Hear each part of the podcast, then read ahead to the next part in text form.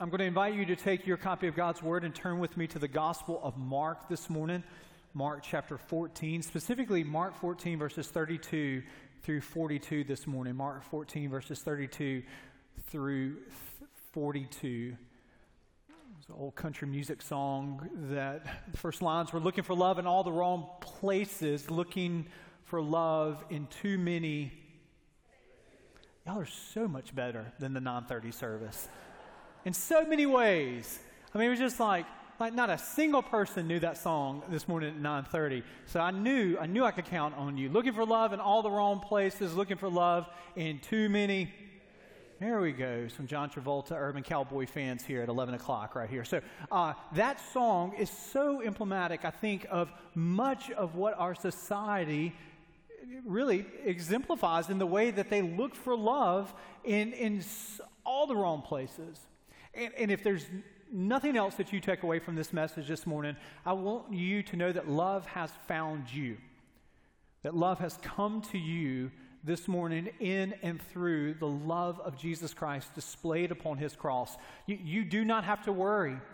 Based upon your past performance, you do not have to worry based upon whether you know this or don't know this. This is true. You are loved. It's not dependent upon your subjective experience of that love. It is an objective reality that is shown to us through the sacrifice of Jesus, exemplified for us in the Garden of Gethsemane with what Jesus experiences and why he experiences what we're going to read about in this passage here. Love is displayed. It's more than just mere sentiment, it's more than just words that are strung together.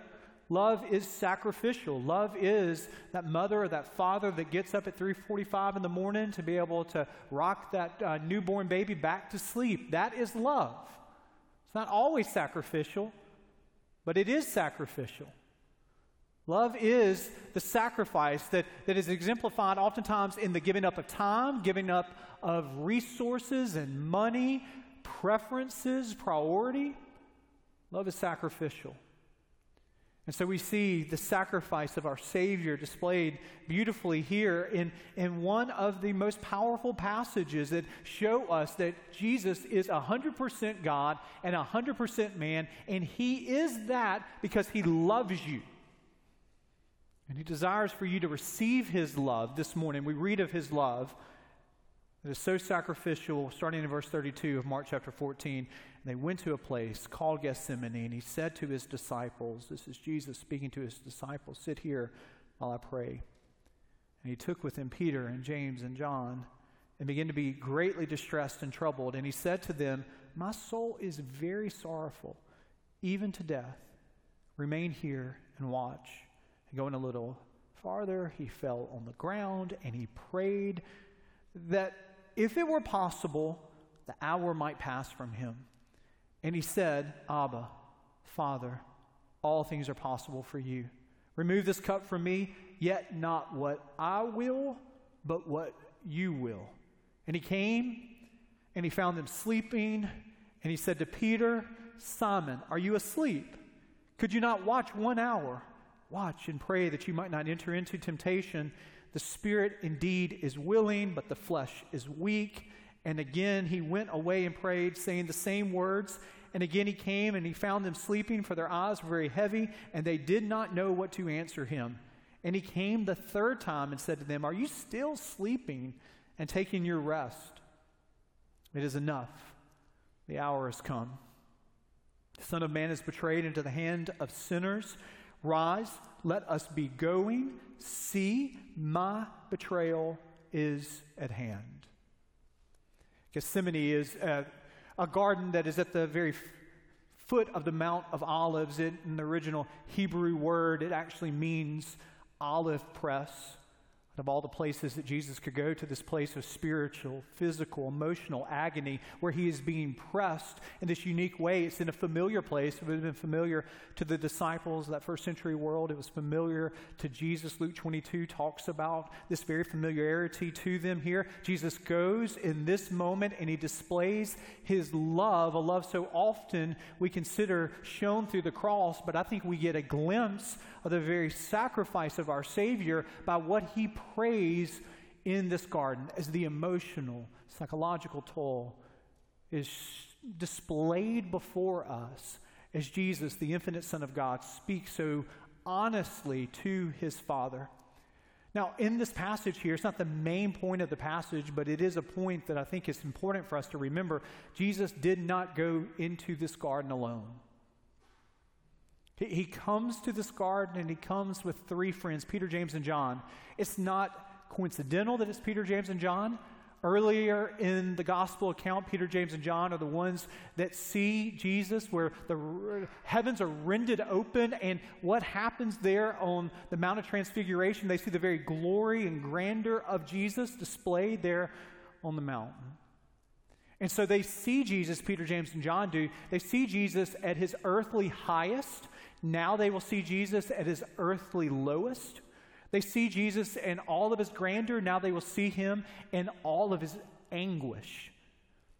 It's not the main point of the passage, but it is a point of the passage to know that Jesus could have gone into this garden moment alone, but he desired to have friends with him. He needed, maybe needed is not the best word, he desired for Peter, James, and John to be with him in the garden, to pray with him in the garden. He did not want to face this alone. And, and it's, I think, important for us to see the importance of friendship in this passage here. We need friends to multiply our sort of mountaintop experiences, and we need friends to help us divide our garden experiences. We need friends to be able to share with those, those mountaintop experiences but we also need friends when life turns upside down. We need friends to share with when life is mostly right side up. We need friends for the mundane and we need friends for the memorable. We need friends. Now, you don't need 72 friends, but you need a Peter, James, and John in your life. Uh, we're created in the image of God, a relational uh, Father, Son, and Holy Spirit. There's never been a time where that relationship, uh, eternity past, has not been present. So we, as we read in the book of Genesis, we're created in that image, the image of the Father, Son, and the Holy Spirit. So God has created us as relational beings. And so think in your life, who are those people that really know you? Who are those people that really pray for you? Who are those people that love you in spite of yourself? Who do you love in spite of themselves? See, do you see that friendship is something deep to us that we need, and the strategy of Satan is always to isolate us, to always pull us apart, to always make us feel as if we can be sufficient enough unto ourselves. No man is an island, no woman is an island. Human flourishing as God has created us is in relationship with one another, but relationships require vulnerability. They require you to open yourselves up. I think at times we don't have deeper friendships because we're always holding ourselves. Now, we don't need to be open with everyone, but we need to be open with someone, someone's. We need Peter, James, and John in our life. We need those people. I can look back upon my life and I can see how God has blessed me with deep friendships. Friendships that transcended places that I've had the privilege to serve, friendships that, that have undergirded me at all points of my life. And I pray that if you don't have those people that immediately come to mind, that you would pray for those people and that you, in God's Spirit, would want to be that type of person. But notice also that the friends of Jesus in his moment of, of greatest need up until this moment in his ministry, they failed him in the moment. And I think that's helpful for us to see too, because at times we, we want our friends to be what they can't be. And your friends are not intended to be your Messiah. You will be an imperfect friend, and you will have imperfect friends. Here, here Peter, James, and John, in the moment of, of Jesus' greatest uh, human need, and they're three times asleep.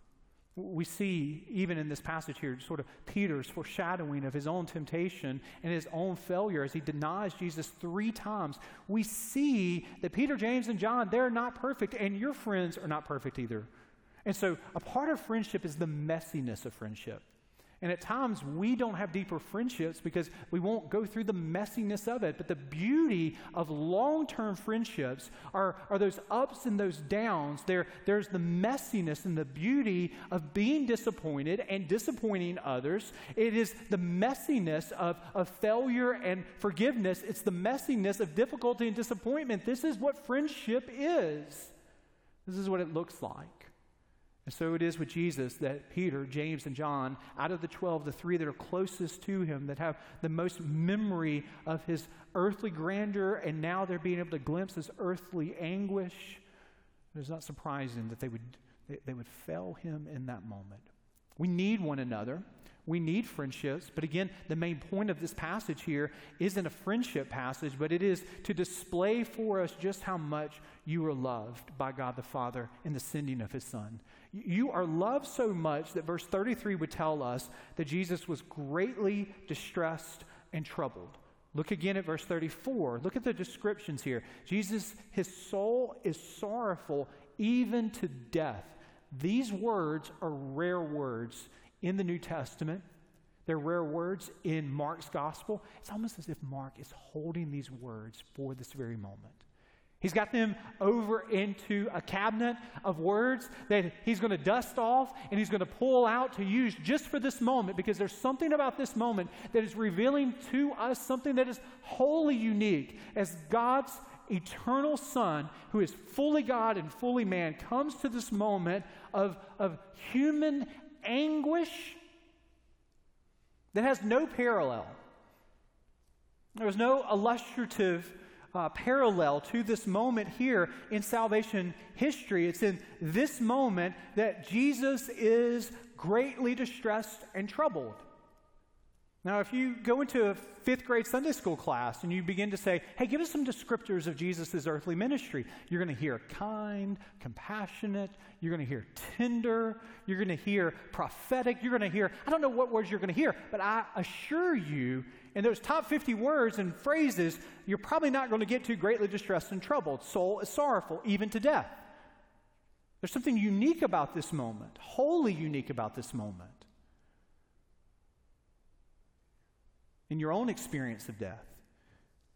There are times where you will be by the side of one of your loved ones, and hospice will come in, and the nurse will tell you that the weeks have now become days, and the days have become hours. You will hold the hand of your loved one.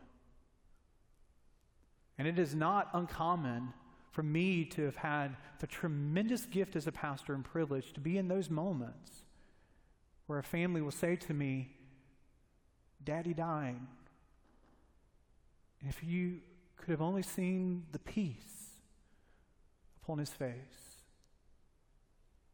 Holding the hand of a grandmother. Now, this isn't always the case by any stretch of the imagination, but there have been times where, where someone would say, My grandmother, there was, there was a just sort of like this angelic calm in this moment. A peace in this moment. And here Jesus is, is facing and, and, and looking uh, forthrightly at the cross that is before him. And in this moment, as he, as he looks at what is before him, we read these words not of peace, not of calm, but of being greatly distressed. Now, is he fearful of death? No.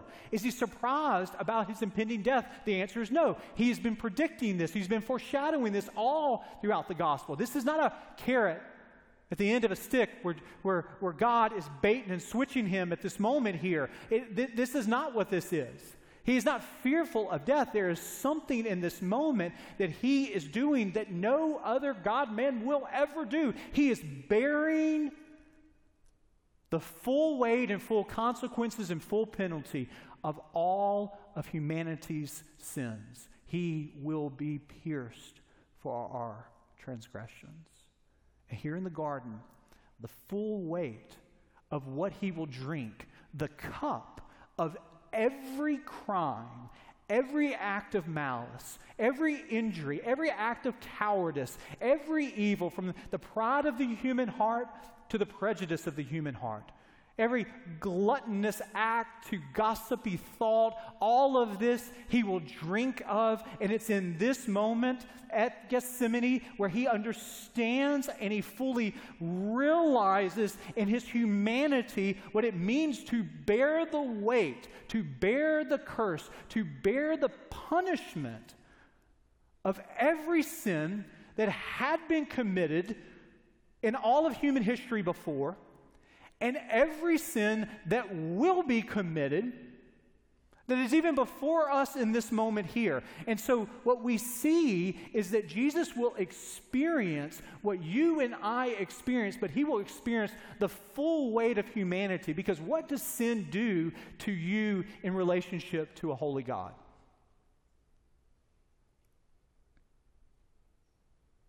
It separates us, it alienates us.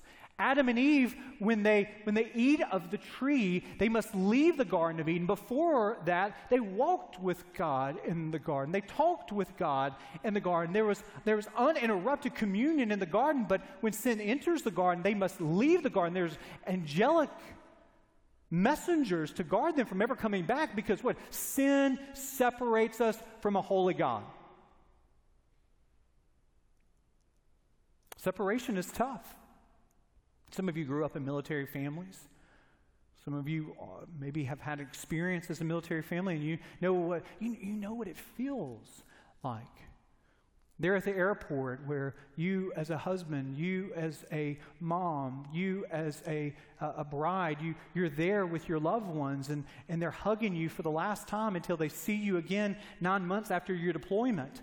And maybe there's a little two year old that's grabbing on to the leg of his mom or to his dad and, and, can't fully bear and understand the separation that's before him. Yes, we have modern technology that's wonderful FaceTime and email and calling and all those kinds of things, but there's something about that reality that you as a parent know there's never been a time in the existence of our marriage that me and my spouse have been apart from each other for more than a week.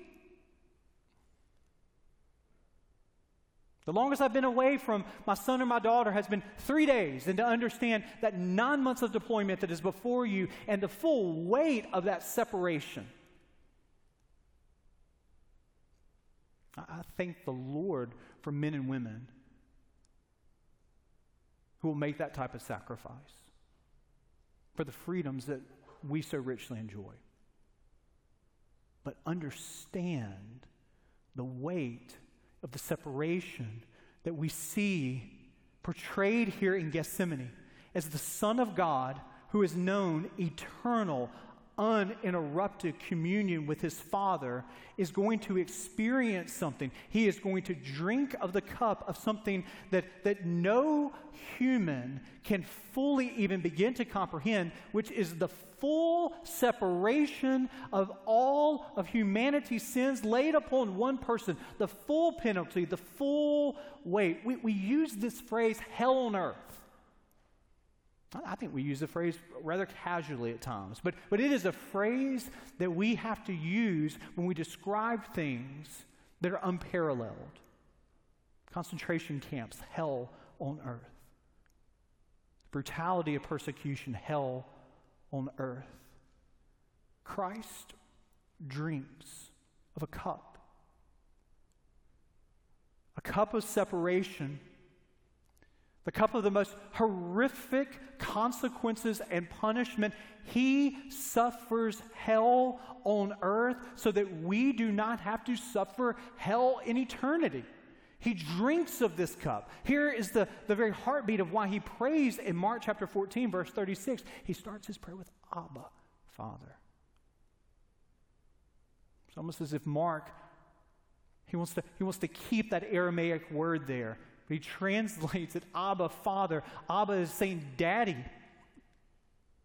We have all of this extent um, correspondence of, of Jewish rabbis praying to God. You know, one word that they uh, very rarely use to describe their relationship to God Abba. I mean, it, is a two year old, three year old, four year old who's waiting for mom or dad to come home from work. Their nose are pressed up against the window. As soon as they drive into the driveway, they go out to the garage. The garage door is opening, and they say, Daddy!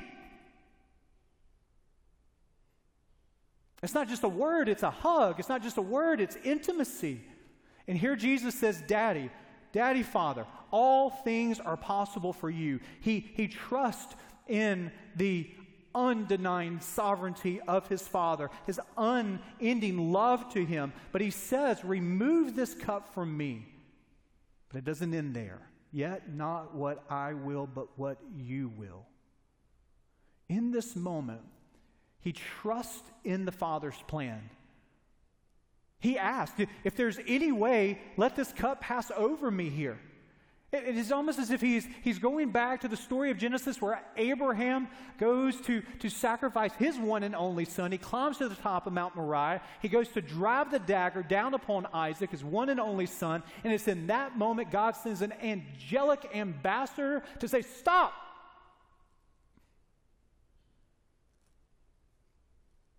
For Abraham, there was a ram in the thicket. There will be no ram in the thicket going toward Golgotha.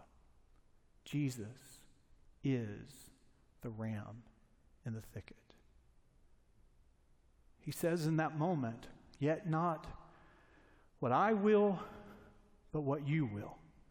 Not my will, but thy will be done. He is perfectly obedient to his Father's plan because we have been perfectly not obedient. We, we, have, we, we have consistently said to God the Father, My will be done. There was another garden, not the Garden of Gethsemane, but the Garden of Eden, where Adam and Eve they ate of, uh, they ate of the tree, and in that moment they're saying, "Not your will, because you told us not to do this. Not your will, but our will be done." Surely there's something you're hiding from us. And so, what Jesus does in the Garden of Gethsemane is he's reversing through his obedience the disobedience of Adam and Eve. And more than that, your disobedience, my disobedience. This is how much you are loved. If you doubt it this morning, if you're wondering this morning, you are loved this much. Jesus loved you to hell and back. That's how much you are loved. And because He has loved you, trust Him. Trust Him for your salvation because He has purchased it fully through His perfect obedience and His sacrificial death on the cross, where He drank of the cup of the holy wrath of God there for your sins and for my sins. He has paid it all. All to Him we owe. Sin has left a crimson stain that He, through His death, has washed white as snow.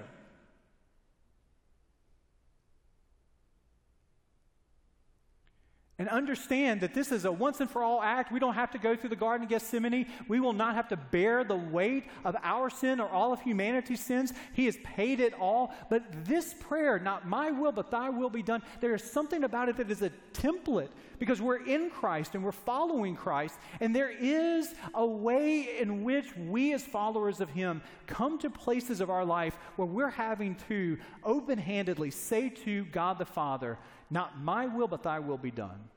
It, it is a template for your prayer life, it's a template for my prayer life. Because so often in life, we see things from a finite vantage point, don't we? So we come to God, and there's a chronic illness that we're suffering with. Now, many people in our life might not know about it. Only those that are closest to us know this, this thorn in the flesh that you've been asking God to remove from you, asking God to remove from you. But as a follower of Him, you're coming to Him, beseeching Him, interceding, asking Him to remove this. But there's a sense in which you're coming to Him as a follower of Him who trusts Him, saying, But not my will, but thy will be done. You're applying for colleges and, and you have your mind set on this school and, and you're 100% sure that this would be the best school to go to as a senior looking to uh, your freshman year. You got everything figured out. You know who's your roommate is going to be. You got all the scholarships worked out, and it looks like exactly where you need to be. But as a follower of Him, you're saying, now listen, if this is not your will, not my will, but thy will be done you have job applications and you're really, really excited about this one potential It's a potential company that you've already interviewed for. You, you, I mean, the, the pay is going to be wonderful. It seems to be exactly an answered prayer. But as you come before Him in prayer, you're praying, not my will, but thy will be done. There's something amazing about prayer when you understand the comfort of coming to God with open hands in your prayer life. There is a comfort because you understand that, that He sovereignly answers our prayers and we come to Him open handed. We can truly pray in a way that calms our hearts. We, we don't have to come to God saying, okay, here are all the reasons that you need to do this, and you need to do it really quickly. We don't have to come to him convincing him. He loves us. He loves us so much. We see it displayed in the sending of, our, of his son for our sake here. And so we can come to him with open hands, leaving our concerns before him as a holy God, knowing he will hear them and he will act upon them in a way that is best for you, for me, for us. In short, God will do this in your prayer life. When you come before Him saying, Not my will, but thy will be done, when you come to Him with open hands, God will either give you what you ask or He will give you what you would have asked for or should have asked for if you knew everything that He perfectly knows. What a, what a comfort what a comfort in the sovereignty of God that God will either give you what you asked for or He will give you what you should have asked for or would have asked for if you are privy to everything that He knows. This is the comfort of being a follower of a Savior whose Father loved Him so much that He would give up His Son there upon the cross for your penalty and for my penalty. And when Jesus, as the perfect obedient Son, said, Not my will, but thy will be done, your salvation there upon the cross was purchased once and forevermore. So trust him as your Savior. But don't just trust him as your Savior for, for the great by and by in heaven, whenever that comes, but you trust him in every aspect of your life as you come to Him daily on your knees with open hands, saying what His Son said almost 2,000 years ago Not my will, but thy will be done. He is a God who's worthy of your trust because He is a God who has proven without a shadow of a doubt His love for you. Let us pray. So it is, God, that we come to you this morning grateful that you are a loving Father. A loving Father who experiences as a Father what we cannot begin to even imagine. We thank you for the perfect obedience of your Son, who drank from the cup of separation and punishment and the wrath of a holy God that each and every one of us deserve because we are sinners. We're sinners whose sin separates us from you, a holy God.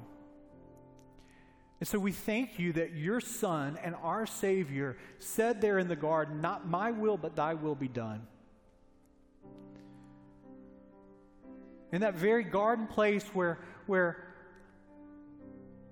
in the very book of Genesis, Adam and Eve said to you, Not your will, but our will be done. In another garden, your son would say what reverses and gives us hope as we trust not in our will, but in your will. I pray for each of us that are here today, and there's uncertainty before us, there are decisions before us, and we come to you and we come to you praying as finite human beings, trusting that you know what is best as we offer open handedly our needs, our requests before you. We trust you with our children. We trust you with our church. We trust you with the communities in which we live in, the uncertainty that is all around us. We, we pray, not our will, but thy will be done. Give us grace when our actions are not this, our spirit is not this. Let us be reminded that, that you love us no less in those moments. Your love is objective. Your love is firm and it is fixed. In Jesus. We pray this in His name. Amen.